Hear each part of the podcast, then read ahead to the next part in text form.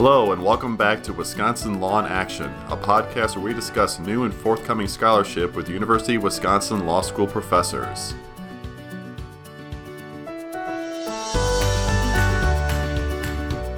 I'm your host, Chris Turner, and my guest today is Professor BJ Ard, who will be discussing his current work in progress about market refusal in copyright.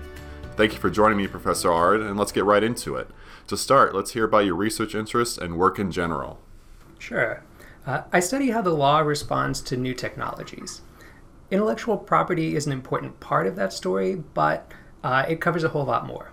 Uh, the law faces all sorts of uncertainties whenever people use new technologies in ways that upset whatever assumptions uh, or whatever business models the law is built around. So, take for example reader privacy. The laws and the professional norms that have developed to protect reader privacy focus on privacy in the library.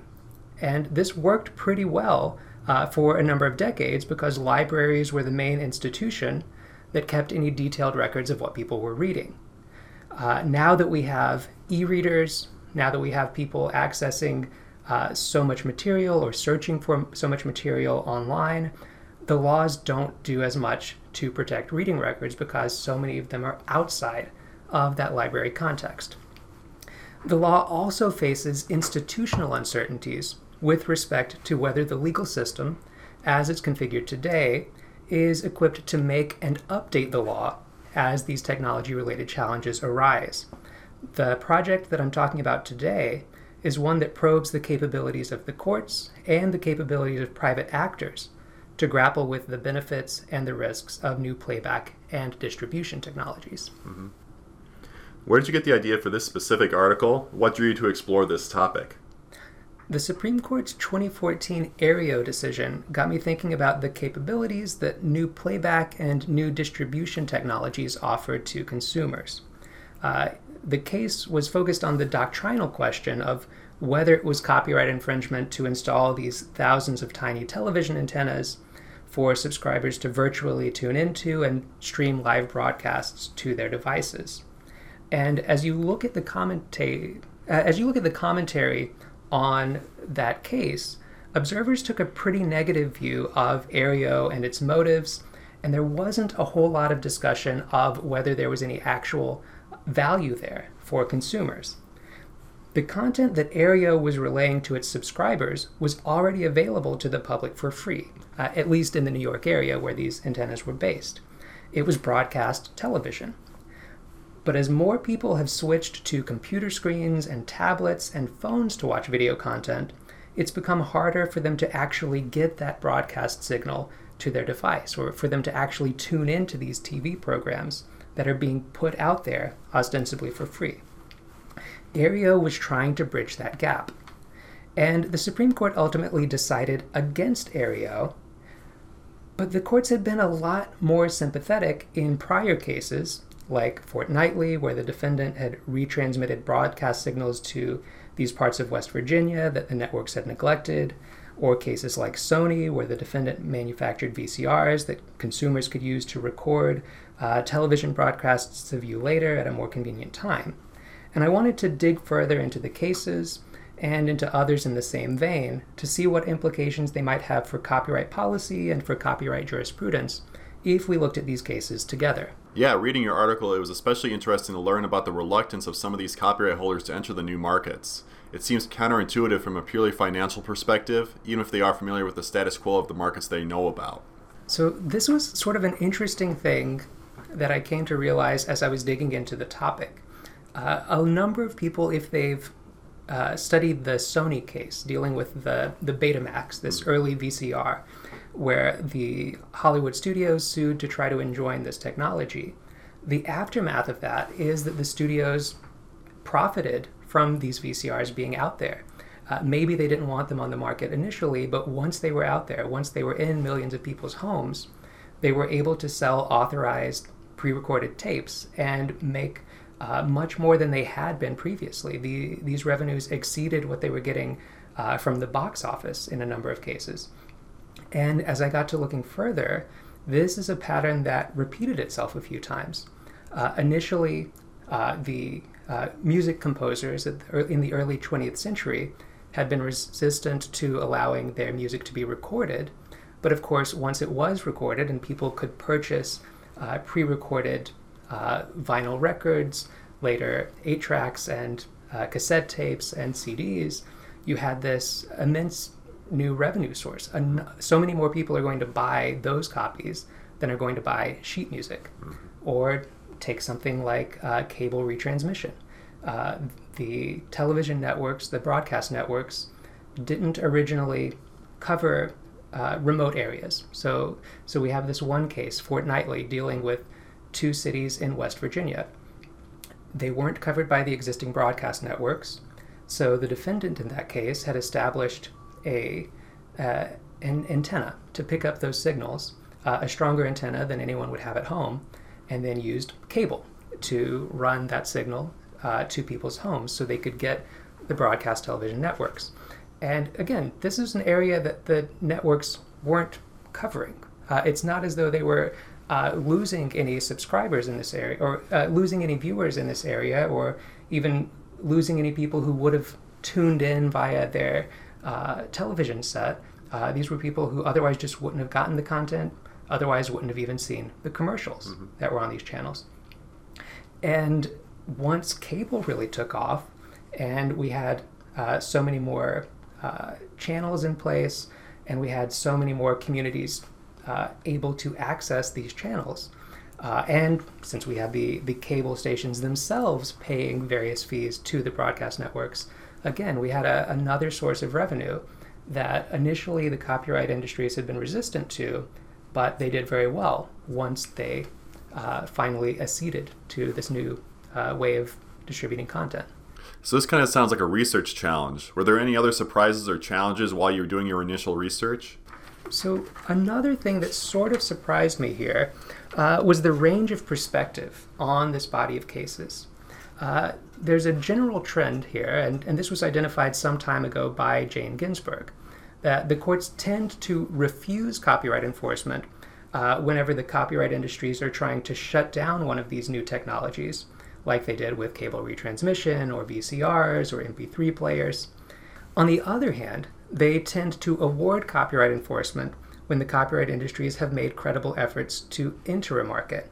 And that's something that we saw in the early radio cases. Uh, it's something we, that we saw in cases like Napster and Grokster dealing with digital downloads. Uh, and it also gives us uh, a way to get a handle on some other more recent cases mm-hmm. where uh, new distribution models were uh, in question. And what I've found uh, is that there are some really uh, engaging theories arguing how the, this approach to the cases has advanced communications policy or innovation policy, or how it puts the courts in this position of deciding cases on the basis of whichever party is behaving more reasonably. But I haven't really found uh, a theory that gives a satisfactory explanation uh, for what's going on in these cases from the perspective of copyright. Uh, each of these other perspectives has important insights, but there's really an opening here to re examine this dynamic from the perspective of copyright itself. Mm-hmm. That new perspective jumped out at me as a new way to look at these cases. Would you say that this is one aspect of your forthcoming work that distinguishes it from other IP law research? Well, that's that's right. I, I think it, it's something where I'm going to be digging into the implications that these cases have for core copyright policy. We have the standard account of copyright, which is that it's this story of balancing uh, incentives for the creation of new work uh, and access to those works to the public. And if we're talking about that story, well, the access side of it is pretty clear. Uh, if we're talking about technologies that make distribution easier, then we're going to see an increase in access. And on the incentives for creation side, uh, when we look back at these decisions uh, where the copyright industries have actually profited from the existence of these markets, we actually have more revenues coming in. Uh, these provide more incentives for uh, producers to invest in new works uh, and for artists themselves to be compensated. But beyond that standard incentives and access story, there's also a richer account of copyright as a means of creating a more participatory or democratic culture. Uh, these new markets have facilitated that as well, and they've done it in at least three overlapping ways. So, beyond just access to works, uh, we also see an increase in autonomy, where we have new capabilities like time shifting or device shifting uh, that allow consumers to have more say in choosing what works they're going to engage with, when they're going to engage with them, and how they're going to engage with them. Also, going beyond just access, we have greater inclusion. Uh, one of the things that was going on with a lot of these technologies is that they decreased the overhead costs of distribution, they decreased the price for consumers to gain access to any particular work. And we you can think about something like recorded music, which made it possible for practically anyone to hear a particular band or a particular song, uh, even if they couldn't afford a ticket to go to a live show, uh, even if they lived too far from the cities for that to be an option. Uh, likewise, with something like cable television expanding TV into remote uh, areas and rural areas, you had previously excluded communities now participating in the same natural culture that had developed around uh, fixtures like the CBS Evening News. And also, we have something going beyond the standard incentives story uh, in terms of the diversity of new works being created. Uh, because these new technologies did decrease the overhead uh, costs of distributing various works and created new revenue streams, we had a greater variety in the content that was actually being produced. The one thing that especially spoke to me there was I growing up so far away from where I could not go see any of these concerts or buy a ticket in many cases, I felt like I could take more ownership of this music by mm-hmm. shifting the time to like, okay, I'm going to play this and I'm going to love this music. And I, that part really spoke to me about how copyright sometimes affects this kind of market uh, entry for mm-hmm. some of the companies because they just want to be able to control it more powerfully. So this is sort of an interesting thing, and I think this is one of the core issues that still needs to be discussed in copyright, uh, because there are a number there are a number of reasons that uh, a uh, a copyright owner might resist these kinds of new technologies or these kinds of new markets. Uh, maybe they want to keep greater control over programming decisions. Uh, maybe they want to protect existing distributors or uh, d- existing content intermediaries from the sort of competition that would come from having these things easier to access through alternative channels. Uh, maybe there's just some sort of risk aversion in place and they want to avoid uh, anything that might disrupt a particular business model. And these can all be valid business interests on the part of these copyright owners, but they don't sound like the kind of interests that copyright is meant to protect. Uh, and there hasn't really been a whole lot of attention to these issues in intellectual property scholarship.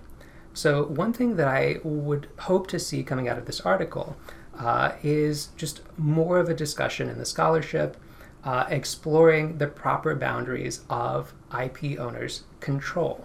Uh, with as much concern as there is today with disruptive technologies, with their impact on the economy and on culture, we need to be talking about uh, whether the IP industries can assert copyright as a way to shield uh, their business models from that sort of disruption. Thank you for sharing your work with us today, and I do think it'll spur further conversation on this topic. It was interesting to me as a librarian who typically sees copyright in a different way to read about copyright and how it affects changing markets and market entries. Uh, where can people find out more about your work? Uh, I post my published papers and my drafts to SSRN, and you can also find my published work at my uh, faculty bibliography on the University of Wisconsin webpage. Thank you for joining us on Wisconsin Law in Action. We've been talking about IP law with Professor BJ Ard. Professor Ard's papers can be found on his SSRN page as well as on his UW Law bibliography page. A link to his SSRN page will be posted along with this podcast at wilawinaction.law.wisc.edu. You can subscribe to the Wisconsin Law in Action podcast on the Apple Podcast Store, Stitcher, or Google Play, or find our full archive at wilawinaction.law.wisc.edu. This is just our second podcast. On our first one, we discussed corporate governance with Professor Yaron Nili. Thank you again for listening. Join us next time as we turn our attention to the world of criminal law with Professor Michele LaVigne. See you then, and happy researching.